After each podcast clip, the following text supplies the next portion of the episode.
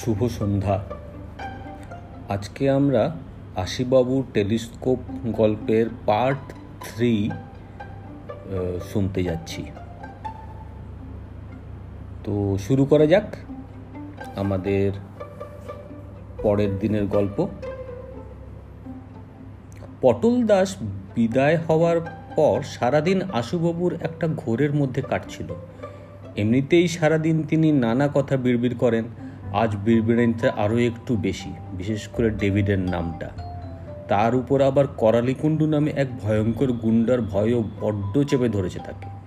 মাথাটা ঝিমঝিম করছে বড্ড। টেলিস্কোপটা তার বড় আদরের আর সাথের জিনিস। এর যে কোনো দাবিদার থাকতে পারে এ তিনি স্বপ্নেও কখনো ভাবেননি। টেলিস্কোপটা ছাড়া তিনি বাঁচবেন কি করে? একটা এরকম টেলিস্কোপ কিনতে গেলে এখন সাত আট লক্ষ টাকার ধাক্কা। তাও এখন এমন জিনিস পাবে কি না তার সন্দেহ। আর অত টাকা তিনি পাবেনই বা কোথায়? ভারী আনমনা হয়েছিলেন বলে আজ তিনি একটু বেলার দিকে বাজারে গিয়ে তেমন দরাদরি না করেই বুড়ো ঝিঙে, পাকা ঢ্যাঁড়স শুকনো পালং আর আধ পচা মাছ কিনে বাড়ি ফির, ফিরছিলেন। তেঁতুলতলার মোড়ের কাছে বারবার কে যেন তার কানের কাছে মুখটা এনে বলল না মশাই, আজ তেমন জমল না। হচ্চকিত আশুবাবু অবাক হয়ে দেখলেন তার পাশে একজন লম্বা চড়া চেহারার লোক হাঁটছে। মুখে যেন একটু বিদ্রুপের হাসি। লোকটাকে ভারী চেনা চেনা লাগলেও অন্যমনস্কতার দরুন ঠিকঠাক মনে করতে পারলেন না। আশুবাবু কাহিল গলায় বললেন, অ্যাঁ, কি জমলো না? লোকটা গা জ্বালানো হাসিটা হেসেই যাচ্ছিল। বলল, আরে মশাই, বাজার করাটা যে একটা আর্ট, সেটা তো আমি আপনাকে দেখেই রোজ শিখি। আপনি গগনবিহারী মানুষ বটে। গগন মানে হচ্ছে আকাশ, গগন গগনবিহারী মানে যে আকাশ দেখতে থাকে, তাকে গগনবিহারীও বলা হয়। কিন্তু বাজার করার সময় আপনি যে একেবারে শক্ত জমিতে নেমে পড়েন। কীভাবে কুড়ি টাকা পটল বারো টাকায় কিনতে হয়? কোন কায়দায় তিরিশ টাকার বেগুনকে বাইশ টাকায় নামিয়ে আনতে হয়? কোন কৌশলে একশো চল্লিশ টাকার মাছ নব্বই টাকায় কষ্ট করা যায়? এসব আর কে শেখাবে বলুন আপনি ছাড়া? তা আজ দেখলাম আপনি ঝিঙেওয়ালার সাথে ল্যাজে গোবরে হয়ে গেলেন। ঢ্যাঁড়স ঢ্যাঁড়সওয়ালার কাছে দাঁড়াতেই পারলেন না। পালংওয়ালা তো আপনাকে গুনে গুনে তিন গোল দিয়ে দিল। আর মাছওয়ালা রঘু তো আপনার মাথায় হাত বুলিয়ে যে মাছটা পেট নরম হয়েছে সেটাই দিয়ে আপনাকে ছেড়ে দিল। না মশাই, আজ আপনার খেলাটা কিন্তু মোটেই জমেনি, যাই বলুন। আশুবাবু একটা দীর্ঘ নিঃশ্বাস ফেলে বলল, রোজ কি আর সমান যায় মশাই? আজ আমার মনটা ভালো নেই কি না?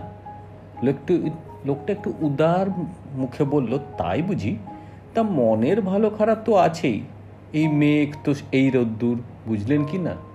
তা বলে নিজের এত বড় প্রতিভাটার অপমান করা কি ঠিক হলো আপনার?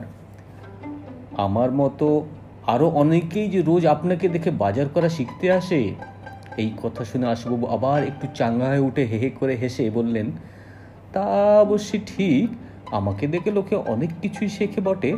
তা আপনি কে বলুন তো? চেনা চেনা লাগছে, কিন্তু ঠিক চিনতে পারছি না।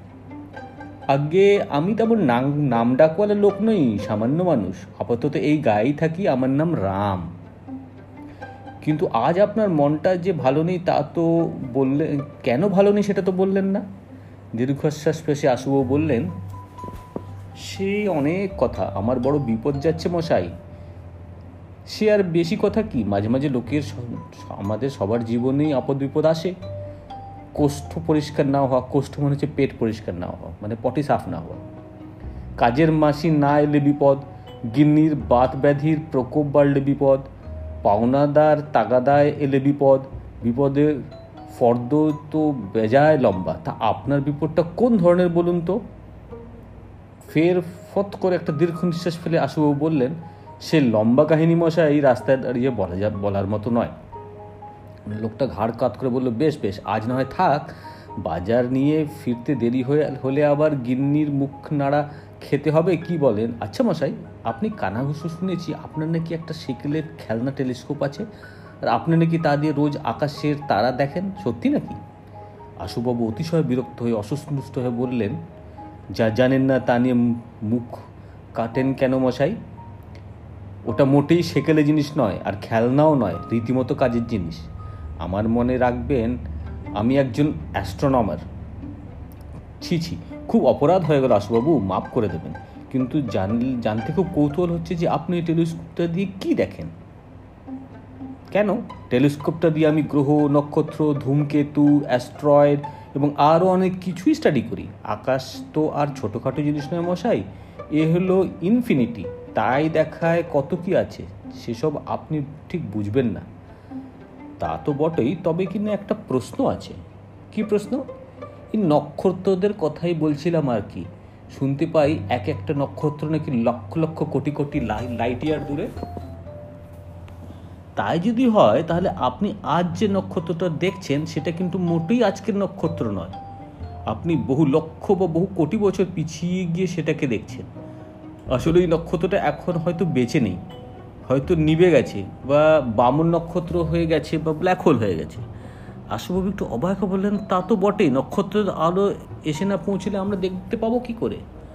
রাম ফের বিচ্ছুর মতো একটু হাসি হেসে বলল, আমিও তো তাই বলতে চাইছি, আপনি যা দেখছেন তা একটা ইলিউশন বাসি বস্তা পচা অলিক জিনিস, রাতের অন্ধকারে এসব যে তারারা দেখা যাচ্ছে সেটা আসলে হয়তো এখন নেই বা অনেক দূরে সরে গিয়েছে বা বদলে গিয়েছে। অন্য কিছুতে রূপান্তরিত হয়েছে। আপনি ভুল জিনিস দেখছেন। আশুবাবু একটু উত্তেজিত হয়ে বললেন, ভুল দেখছি মানে? ভুল দেখছি বললেই হবে? অ্যাস্ট্রোনমি কত এগিয়ে গেছে জানেন? লোকটা মুখে বিচ্ছুর হাসিটা বজায় রেখেই বলল, যাই বলুন অশুবাবু আপনি আকাশ দেখছেন বটে, কিন্তু দেখছেন টাইম ট্রাভেলের মতো। সেটা দেখছেন সেটা মিথ্যে। আপনার বিজ্ঞান কিন্তু অনেক পিছিয়ে আছে মশাই। আশু বেশ রেগে গিয়ে হঠাৎ একটু থতমত খেয়ে নিজেকে সামলে নিয়ে বলল, আপনার কি এসব চর্চা আছে নাকি? লোকটা মাথা নেড়ে বলল, আরে না, আমি একজন মিস্ত্রি মানুষ, তবে আপনার টেলিস্কোপটার কথা লোকের মুখে শুনে খুব ইচ্ছে হয় একদিন গিয়ে দেখি, যদি আপনার অনুমতি হয়। আশুবাবু আবার একটা দীর্ঘ নিঃশ্বাস ছেড়ে বলল, আর টেলিস্কোপ টেলিস্কোপ আমার দখলে থাকবে কি না তাই তো বুঝতে পারি না মশাই। যার জিনিস সে যদি এসে তুলে নিয়ে যায়, তাহলে তো হয়েই গেল। কি আর করা যায় বলুন? রাম হঠাৎ ভুরু দুটো কুচকে বলল, কেন? জিনিসটা আপনার নয় বুঝি? আশুবাবু একটা দীর্ঘ নিঃশ্বাস ফেলে বলল ন্যায্য তো বলতে গেলে জিনিসটা আমার নয় বটে। মন্মথবাবুর নামে একজন লোক আমাকে দিয়ে গেছিলেন। তবে তিনি বলেছিলেন বটে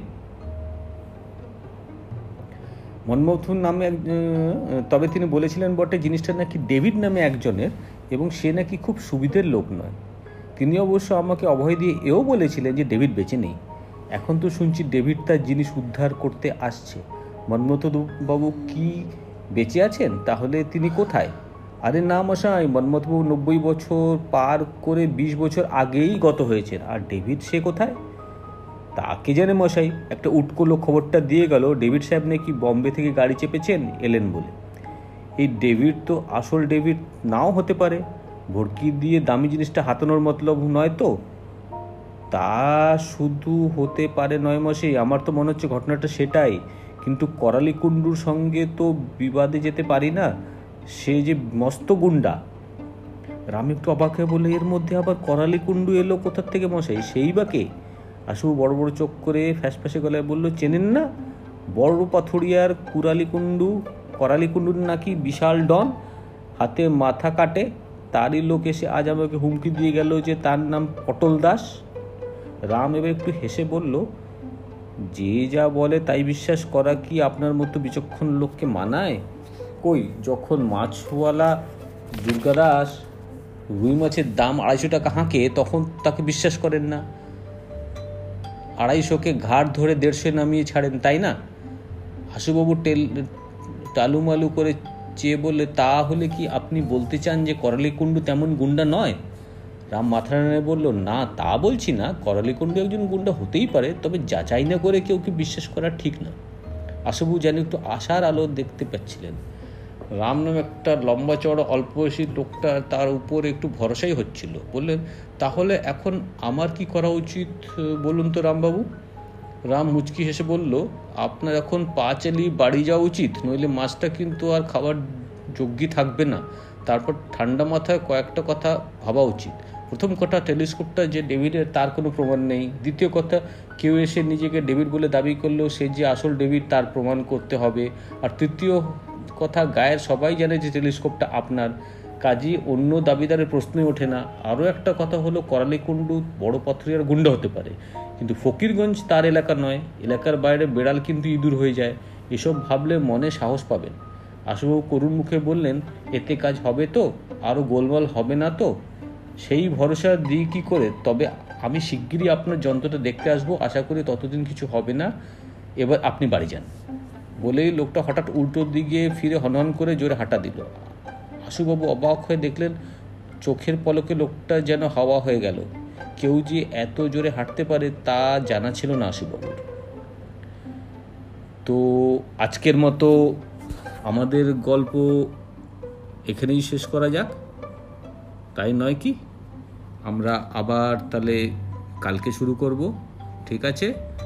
Okay, good night.